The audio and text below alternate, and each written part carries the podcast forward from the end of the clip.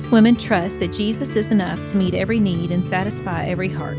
Praying you will be encouraged and strengthened through this message from the Discipleship Summit.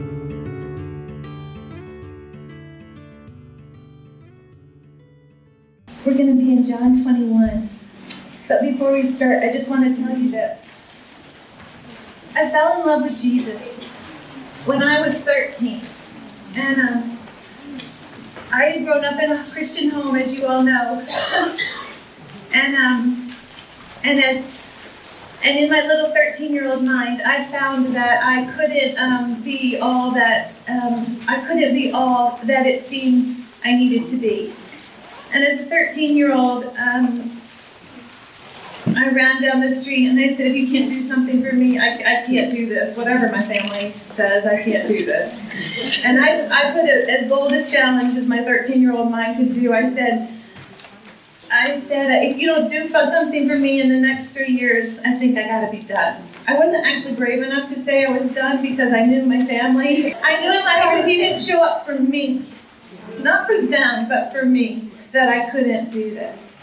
And um, I walked back into my house, and over the next three years, he made himself so real to me that it was as if um, it was as if we walked those those not every minute of those years, but he showed up regularly enough in those three years, 13 to 16, that I knew that I knew he was real.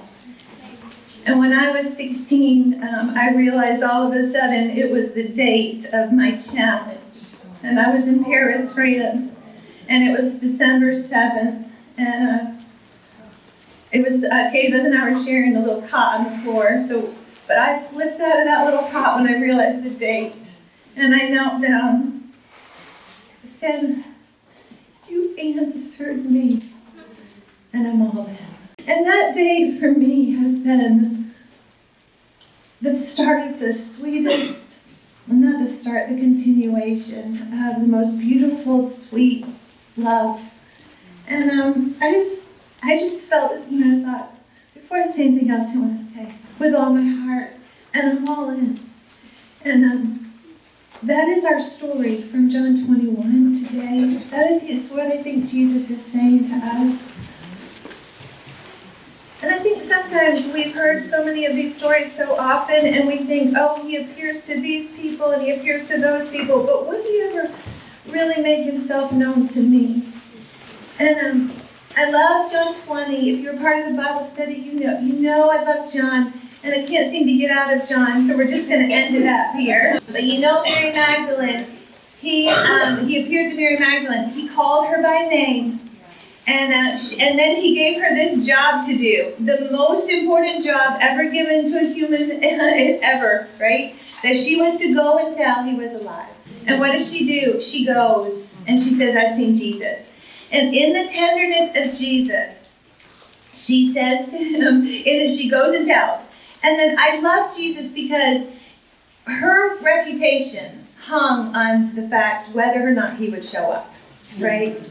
If he didn't show up, or if he waited a week, or if he waited 10 days, if he didn't show up, it was her reputation, right, on the line. Oh, she's crazy. Oh, she saw something, right? And that very night, and those are the words, on that very night, evening of that day, the disciples are all gathered together, and Jesus shows up. And I love his concern for Mary, right? That he writes her into the story and then he honors her right from the beginning and he doesn't make he doesn't make her wait or them wait. He just shows up. And so then he shows up in the upper room and he says peace. And then of course Thomas isn't there. And um, so Thomas says, "I'm not believing unless." And maybe Thomas, a little like me, as a 13 year old, unless you, unless I see you for myself, I'm not going to believe. And Jesus said, "That's okay. That's okay. I'll show back up." And to any heart that says, "I need to see you for myself," He says, I, you're, for you, I will keep showing back up. And um, it's so personal. He is so personal. And uh, it's not just what he's always done for every person, it's for your heart, individually, how he made you, Whether you're 13 or whether you're 83, Jesus says, I want to meet you face to face. And then Thomas shows up. And then what does Thomas do? He gives the proclamation out of the mouth of the skeptic comes the proclamation, My Lord and my God. Not just Lord, not just God, but my Lord and my God. And that is the climax of the book of John. That is the statement. Jesus is not only the Son of God, He is God Himself, come in the flesh. He is Lord of lords, King of kings. And out of the mouth of the skeptics comes this declaration. And then John closes his book. And John says, um, Jesus performed many other signs in the presence of his disciples, which are not recorded in this book. But these are written that you might believe that Jesus is the Messiah, the Son of God, and that by believing you might have life in his name. Don't you love that combination of something that happens in our in our intellect, right? We believe. I think we see it. He's worked in our lives. And then all of a sudden our heart and our mind come together and life flows. Right? Life. Resurrection life. So it's interesting that the book doesn't end right there. Right? Now, I want to give us a little history what's going on in the world, because in all these stories, there are big things happening in the world. So I want us to take a step back before we get to 21. In 40 BC, so 40 years be, um, before Jesus was born, Herod the Great did all became became the emperor or, or became um, in charge of Jerusalem, and he built um, Herod's palace. So it was the second temple. So you, know, you have Solomon's temple, and then it was destroyed, and then you have the second temple under Nehemiah, Ezra, and Nehemiah, and that second temple was very modest, right? It was it was just kind of the very basic. And then Herod the Great comes along and says, "We're going to rebuild the temple." And so he rebuilds it in all an amazing glory, right? Amazing glory. Uh, probably not from the right motives, right? it, it was not built as a place of worship. It was probably built more as a, a testimony to him, right? To his greatness. So, so he built it. So the temple that Jesus went into was that temple. And um, that happened in 40 years, right? That happened in, in that was being built, right? Um, and then uh, Jesus was born. Um, and then around 33 AD, and it could be, you know, between 29 and 33 AD, Jesus is crucified. And that, that happens. And then in 66 AD, you have um, the Roman Emperor Vespasian, who becomes, and there is, no, um, it, I'm sorry, in 66, there's a Jewish revolt. Okay, there's a, Jew, and the Jews say we want freedom from the Romans, and Vespasian has become the emperor, and he begins to clamp down, and then they they put Jerusalem under siege, and then um, in 68 he says to his son Titus, destroy them, destroy. You have carte blanche. Your job is to finish. And so Titus goes in and, um, and he breaches the walls, kills 600,000 Jews, burned the temple. It burned for a month and the gold melted. They said there were rivers of gold as the gold melted. And uh, Ju- Judaism was never the same. And it went from being centered in a place to then being centered in, in the rabbinic law, and it all changed. You have then, and then in 79, you have Nero. So as soon as this, and then and then you have really the empire begins to crumble and all kinds of things happen. So that is what is happening historically around the story of the resurrection. It's very, very interesting to me. John is the last gospel written and we don't know exactly when it's written. But it's possible, it, but for sure, he writes as these events are unfolding. Whether he writes before the temple is destroyed or whether he writes immediately after, the world is crumbling and his world is crumbling. The Roman Empire is, is taking over and he is watching, um, and he is watching all of this take place. So never, never was there a more, um, and so he writes this. So he writes his he writes his his gospel and he gives his witness. Jesus is Lord, Jesus is God. And then at some point, this chapter, he comes back. It's almost like he's got the scroll. And I think what we think, Peter dies around 64 AD. So he gives his life around then as a martyr.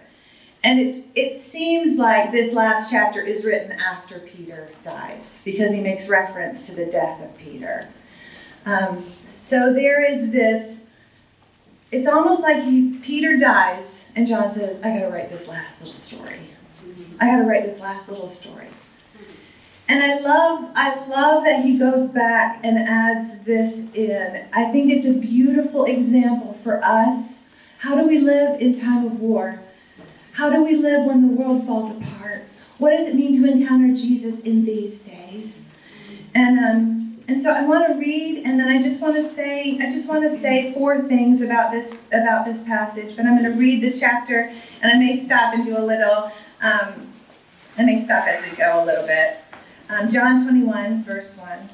And after Jesus appeared again to his disciples by the Sea of Galilee, it happened this way Simon Peter, Thomas, Nathanael from Cana in Galilee, the sons of Zebedee, and two other disciples were together. I love the book of John. This is so funny to me who he names and who he doesn't. Of course, Simon Peter is named because this is this is an encounter between Jesus and Simon Peter. But Thomas and Nathanael and you know that I love Nathaniel, right? He's the one at the beginning in chapter one. He says, I'm not going to believe nothing good comes out of there. And Andrew says, Come on, come and see. Come and see Jesus. And he sees him, and Jesus says, I saw you, and you're a good man. And that's all Nathaniel needed to say, I'm all in, right? that's all he needed. And then Nathaniel, a little bit skeptical, and then all in, and then Thomas, the same way. I'm not the same way, I think it's so interesting that those two are named and that those two are in this last story. I think it's intentional on John's part that Jesus wasn't going to miss those two. Then the sons of Zebedee, and then a couple of other ones that aren't named. And then Simon summons, I'm going to fish, Simon Peter told them. And they said, Well, we're going to go with you. Mm-hmm. So they went out and got into the boat, and that night they caught nothing. Early in the morning, Jesus stood on the shore, but the disciples did not realize it was Jesus. He called out to them, Friends, children is really the word. Children, haven't you any fish? No, they answered. And he said, Throw your net on the right side of the boat. You're going to find some. When they did, they were unable to haul the net in because of the large number of fish. Then the disciple whom Jesus loved said to Peter, It's the Lord. And as soon as Simon Peter heard him say, It is the Lord, he wrapped his outer garment around him, for he had taken it off, jumped into the water, and the other disciple followed in the boat. The other disciples followed in the boat, towing the net full of fish, for they, for they were not far from the shore, about a hundred yards. And when they landed, they saw a fire of burning coals, their fish with fish with fish on it, and some bread. And Jesus said to them, Bring some of the fish you've just caught. So Simon Peter climbed back into the boat, dragged the net ashore, full of large fish, 153. But even with so many, the net was not torn. And Jesus said, Come and have breakfast. And none of the disciples dared ask, Who are you? They knew it was the Lord. And Jesus came, took the bread, and gave it to them, and did the same with the fish. This was about the third hour. Jesus appeared to his disciples. At, this was the, now the third time Jesus appeared to his disciples after he was raised from the dead. I want to start by saying um, this, this story is really interesting to me because Jesus is reenacting some things that have happened before. Right. And there are really, I think, four things that he's reenacting, except he's reenacting as King of Kings and Lord of Lords. He's reenacting with, it's like the fulfillment has come.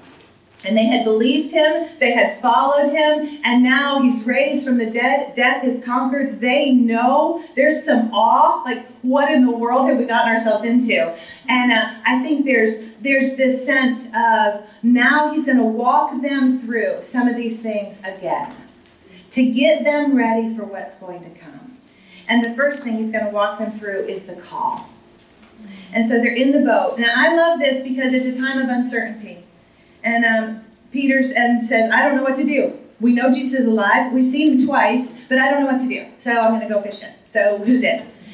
And I think that's kind of where a lot of us are. We don't know exactly what to do, right? We know Jesus is alive. We know he's at work, but these days are so stressful, we don't know exactly what to do. And I love that because in those moments of uncertainty, who shows up? In the very ordinary, normal events of everyday life, doing what you did. They were probably trying to get food for their family, right? their wives are probably like, please just feed us while you wait. You know? They're probably trying to make a little money in the in between. And in that ordinary moment, Jesus shows up. He's always first. He's always first. In our times of uncertainty, He is present and He's always first. I am learning, I am learning at this season in my life to watch those signs of stress in me fear, insecurity, frustration. And now I'm learning that they're little whispers from Jesus mm-hmm. pull back, mm-hmm. pull back. Mm-hmm. I'm here. And I'm learning now to leave a stressful situation as, as gracefully as I can and to find a quiet moment and get my Bible and just say, Jesus, I don't know. And I tell you every single time I do, there he is. I got a word. And not only a word, practical help for the next thing you're supposed to do. So, what I love about Jesus is how personal he is, right? He shows up, he says, I'm here. He gives us those stressors. He doesn't take those away because they're, they're actually whispers of his love. Come on back, Cricket. This come on back. And then when we do, he gives us practical help. It happened just a couple this just this week, and I said, Jesus, I'm starting, I'm starting to go fuzzy-minded. I'm starting to get irritable. I'm starting to, I can just tell. Like, and Jesus said, Come on. And then and then it was really cute. It was it was like with my family, and then it was like, here, this is what this one needs. This is okay, okay. And then you go out with a new sense. And I think that time it took like five minutes, right? It's not like we had to labor, go through steps, or it was just like this Jesus, yes, here's what to do. I love that he calls them children. Uh, there is a tenderness. And some translations say friends, but um, I think that I think the Greek is really children. There is a tenderness. And you know, this was Peter. These were grown men, right? But he's saying, I'm going to take care of you. And as you begin to take care of my church, I am going to take care of you. I will take care of you.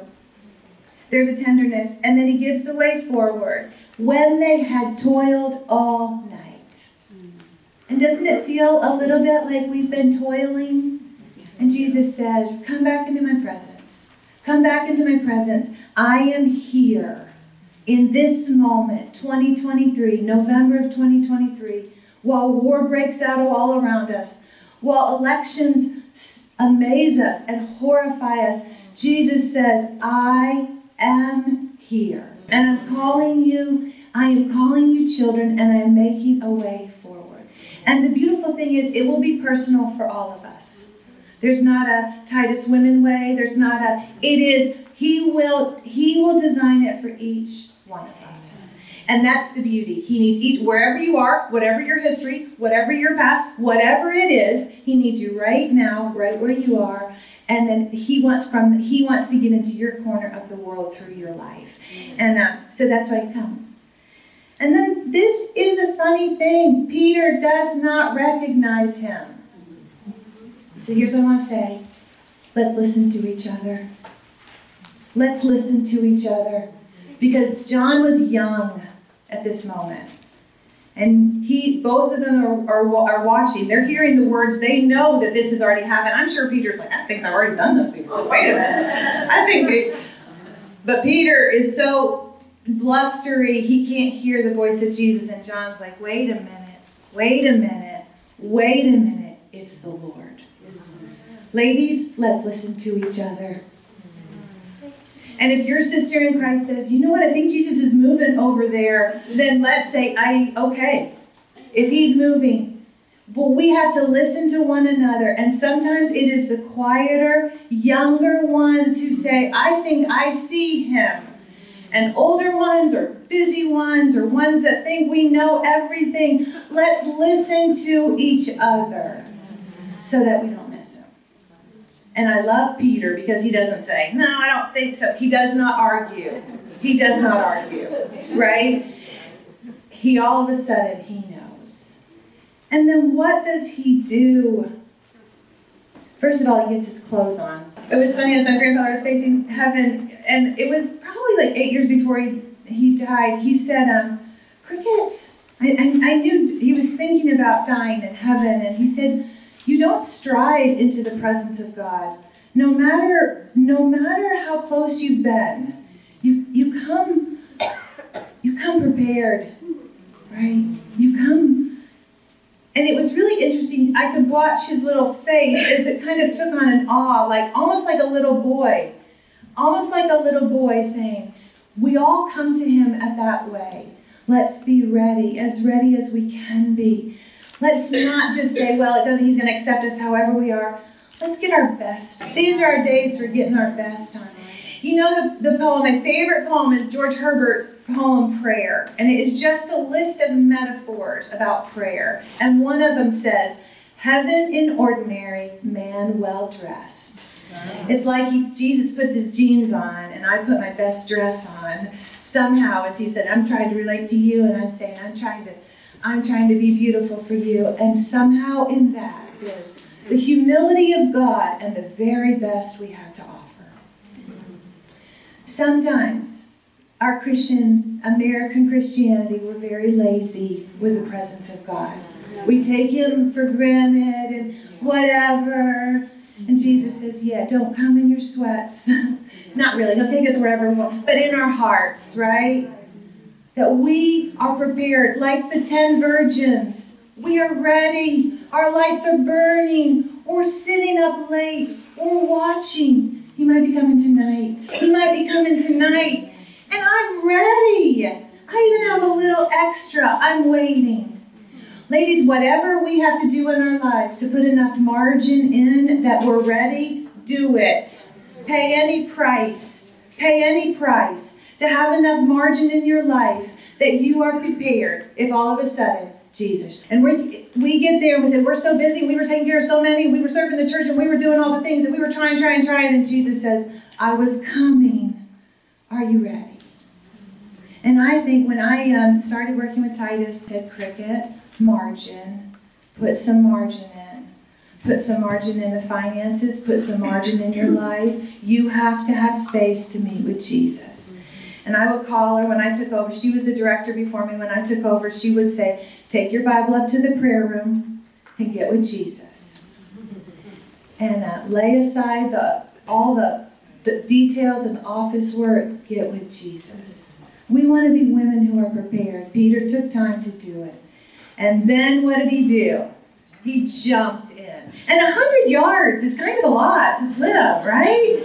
It seems, mean, it seems like a, um, you know, it's a football field, right? But there he was. He jumped in. And that's the thing he's saying. We have to be wholehearted, and that's been the message from Daniel. From that's been the message all weekend. All in wholehearted. And I love this picture, and this is this is kind of my picture, kind of how I want us to go in. It's the Lord, He's coming. And they're like, well, there are those women, they're just jumping out of the boat. If He's there on the shore, how fast can I get to Him? Wherever He's working in the world, that's where I want to be. And if He calls me to Timbuktu or He calls me somewhere out of my, if He's there, I want to be there. So whatever it costs, how fast I can get there, I'm going right now. He's there. That's I love Peter's abandon. And he had every reason in the world at this moment to kind of say, uh oh, I failed him. Uh oh. Uh oh, what's he going to say? And I've met him with a group, but now what's he going to say? And he says, no, none of that. None of that. And he jumps in, and uh, and then he, they all finally the, the, the others get there, and uh, they all come, and there is a table prepared. So he reenacts the call, and then he reenacts this feeding them, the feeding with the five thousand the broken bread and the body, right? He feeds them with himself. I have it already. I'm all ready for you. And uh, there is this sense that Jesus, Jesus has prepared. He's prepared himself. The body has been broken. The blood has been shed. We are welcome to the table, the table of his life, and there he is. And then I love this that he says to Peter, Why don't you bring some of your fish too? Bring some that you've caught, which may be this witness like, I will make you fishers of men. Bring more to the table. Bring some that you've brought. And I love Peter because single handedly, right? It, it, seems, he runs back to the boat, grabs the whole net. He must have had so much adrenaline. Like, I just get such. Like, now, I do have a son kind of like this, so I kind of get it, but drags the whole net. And then you just can kind of see him fumbling, like, how many fish do you want? Like, do you want. here's my offering. Here's my offering that I'm bringing to the table. And I think Jesus is saying to us, bring some with you, right? You didn't find them on your own. I told you where they were. and I told you how to draw them to yourself, to draw them to me. Now bring them to the table to me as well. And that's what Peter does. And then there's this beautiful moment where they eat together. And I think what Jesus wants us to do is have that kind of intimacy, right? That kind of where, come have breakfast with me. Let's eat together the food I have prepared. I am the living bread, right? So that is that feed on me. And I think that's what he's saying. But then I want to then I want to um, I want to read the rest of the chapter because it gets even sweeter. When they had finished eating, Jesus said to Simon Peter, Simon, son of John, do you love me more than these? Yes, Lord. You know that I love you. And Jesus said, Feed my lambs. And again, Jesus said, Simon, son of John, do you love me? And he answered, Yes, Lord, you know that I love you. And Jesus said, Take care of my sheep. The third time he said to him, Simon, son of John, do you love me? And Peter was hurt because it was three times. And Jesus asked him, the, uh, Peter was hurt because Jesus asked him the third time, Do you love me? And he said, Lord, you know all things. You know I love you. And Jesus said, Feed my sheep. Very truly I tell you, when you were younger, you dressed yourselves and went where you wanted. When you are old, you will stretch out your hands, and someone else will dress you and lead you where you do not want to go. Jesus said this to indicate the kind of death by which Peter would glorify God. Then he said to Peter, Follow me. Peter turned and saw that the disciple whom Jesus loved was following them. This was the one who had leaned back against Jesus at the supper and had said, Lord, who is going to betray you? When Peter saw him, he said, Lord, what about him? And Jesus said, If I want him to remain until I come, what is that to you? You follow me. Because of this, a rumor spread among the believers that this disciple would not die. But Jesus did not say that he would not die. He only said, If I want him to remain, what is that to you? You follow me. This is the disciple who testifies to these things and who wrote them down. And we know that his testimony is true. And Jesus did many other things as well. If every one of them were written down, I suppose even the world itself could not contain the books that would be written. Now, what I love, and I never noticed before until recently, is that I think Peter and Jesus took a walk on the beach because at some point he looks back and John is following. And so I don't think this conversation happens around the circle, which I think is very sweet. So I think Jesus is saying to us, I want that face to face encounter. I have something to say to you. So he, he gives the call. He then reenacts the, the, the, the dinner, the fellowship. And then he says, he really reenacts Peter's de- denial, but he transforms it right? He transforms it. And what does he say? He says, first of all, I want to have a face to face conversation, and I want to know what's at the heart of the matter. Do you love me? Do you love me? And I kind of like that Peter does not pretend that the love he has is the same as the love of Jesus, right? We've all heard that the word agape is what Jesus uses, and Peter does not use that word back. Peter knew Peter had seen the cross, I think from a distance, but he had seen the cross. He knew that the love Jesus had was not the love that he had. He knew. So I, I think it was really an act of humility to not claim that same word. You know I love you. And then listen to what Jesus says feed my lambs. And the word is lambkins, like little baby, little baby lambs. Feed my lambs. Jesus has been saying to my heart, Cricket, do you love me? Feed my little ones. Feed my little ones. He wants to have a face to face encounter with us. He wants us to be wholehearted and all in, but He wants the world to know Him. So, always our love for Jesus is to be an overflow that reaches other people. And at this moment, I think he wants us to be on the watch. Who are the little ones? Who are the little ones? And maybe not necessarily young in age, but I think that is really important. Who are the actual little ones that need to know Jesus? Because if Jesus can reach the little ones, they have so much more opportunity as they grow up. And uh, that is what he says to Peter first, right? Take care of the lambs. And then he says again, Do you love me? And isn't it funny that he takes the denial of Peter and puts the love of Jesus, right? And each time there's healing. Irenaeus talked about recapitulation that Jesus took him to himself, every part of our human life. And when our human life touched the life of God in Jesus, it was restored. That's what's happening here, right? right? The love of Jesus, the agape love for Jesus over every denial, and that is healing. And there may be some here today, even who just need to say, I just need the love of Jesus to cover that. And then it is recreated. And the Father sees us as wholly recreated. There is no, like, well, back when she was not so good, or no when he recreates us, he just sees us as a brand new bride, spotless. That's what he's doing right here for Peter. and in that process of redeeming Peter, he's saying, and now I'm commissioning you for the world, which I think is beautiful. It's like, it's not like, Peter, I'm going to get you all ready to go, and then I'm going to give you my call. It's like, Peter, this isn't about you. But actually, I want to invite you into my story, and as I heal and redeem you, then I'm going to give my life to the world through your life. So he says, Do you love me? Take care of my sheep. Take care of my sheep. Pasture them. Provide for them. Take care of them. That's what he's saying. Who are our sheep? Right? We love Jesus. Who are the ones that he wants us to take care of? And it could be in a caregiving role, in a witnessing role, in a serving role. It will be, actually, it will be in all those ways for all of us. It'll be in all those ways. And then the third time he says, Simon, son of John, do you love me? And he, he says, You know. You know. And Jesus says, um, Feed my sheep.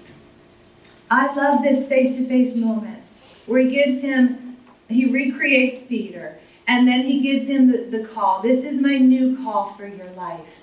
And it is on this man that the church will be built, right?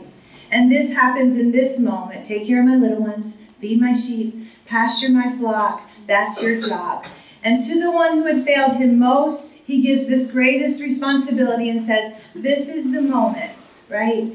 And um, and I and then I love I love this tenderness and I love the recreation that's happening here. But then th- there is also suffering. And at this moment he says, I'm going to tell you something and it's going to be hard because you love me and I love you and you're going to take care of mine. But uh, there is going to come a time when sorrow will come and suffering and persecution because of the name of Jesus and you're not, it's going to be uncomfortable and you're not going to like it. and uh, then he says, Stay with me, follow me, walk with me. When the persecution comes, walk with me. I've already been through it once, and I came out victorious as a resurrected king. And I'll walk through it with you now. Just follow me. You don't have to make your way. You don't have to know the rules. You don't have to you don't have to know anything. Just walk with me. Now, I love the honesty that happens at this moment. I don't think this happens after the Spirit comes, but I do want to say there are moments we sit, we, we shrink back from the cost. We say, Oh, Jesus, is she going to have to suffer too? Or how's it going to look like? Is there any other way? And um, I love Jesus because he does not he doesn't give Peter any excuses or any explanations. He says, I'm not going to tell you, like Aslan, I'm not going to tell you any other woman's story. I will only tell you yours, and it's going to involve suffering. Follow me. Don't ask to know any other woman's story. Not your best friend, not your sister, not even your daughter. You just follow Jesus. And don't look around and don't look back. Or if you do look back, he'll tell you eyes ahead. Eyes ahead. And there's a freedom that says, and John says, you know, he didn't say I was going to live until he came back. He simply told Peter, follow me. And that John repeats twice, which I think is really telling. That is the most important thing when suffering comes. Follow Jesus. Now, we never talk about John and Acts together. We're always talking about Luke and Acts. But whoever put the Bible together put it here for a reason. And this is what I think it is. Peter's the end of this story. And the very next story, something happens. Something happened on that beach. Because in Acts 1, Peter is the leader. And he steps up and he says, This is what we have to do. We have to pray. We have to replace Judas. We want a full number. The 12 tribes of Israel, we want a full number. We are claiming the purposes of God through Jesus Christ for this generation here. And he steps into that role. And then what happens on Acts 2? The Holy Spirit comes, poured out his Spirit on the whole group of them. And then in Acts 2, the Holy Spirit is pulled out. Peter addresses the crowd, and somehow he understands. You know, there's that intellectual understanding that comes when the Spirit comes, and all of a sudden he gets the story. And he gets their place in it and he tells the whole story, and then he says, and you can be in the story too. And all of a sudden, people are like, I want to be in. I want. We've watched these days, and we want to be where Jesus is. And then what happens in chapter 3? Peter and John go to the temple, and all of a sudden he says, I don't have anything to give you except one thing. One thing. The name above every name. And if he was enough for me, he's enough for you. And then and then what happens after that? He gives his witness before the Sanhedrin. He gives his witness to the leaders. He gives his witness everywhere. All the way up until he gets to chapter 5, Ananias and Sapphira, and they come in, and here is their sin. They kept back. They kept something back. And, um, and Peter said, What are you doing? And he confronts that sin and then all of a sudden, it's like with Ananias and Sapphira, all of a sudden there is a, um, all of a sudden the persecution comes. But Peter is established firmly as the leader of the Jerusalem church.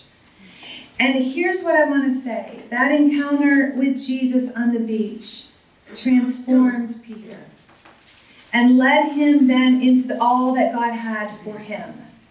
And Peter didn't live the longest and he was not even the most prominent in the book of Acts, and yet he was the one that really held that Jerusalem church together and then began sending people.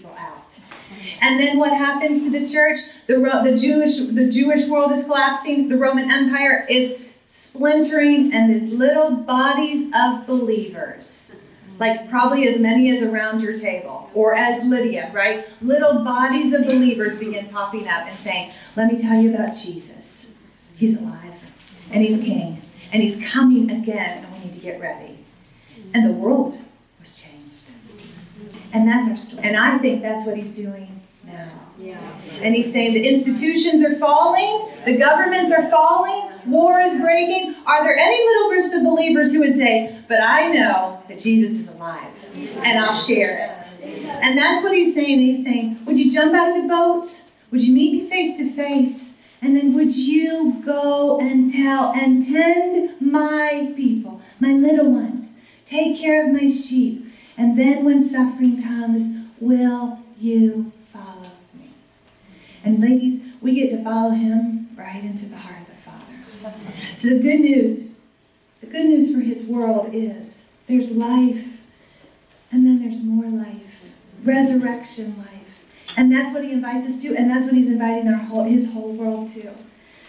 I love Romans 2, right? It says, when the whole body works together, for just as each of us has one body with many members, and these members do not all have the same function, so in Christ we, though many, form one body, and each member belongs to the others.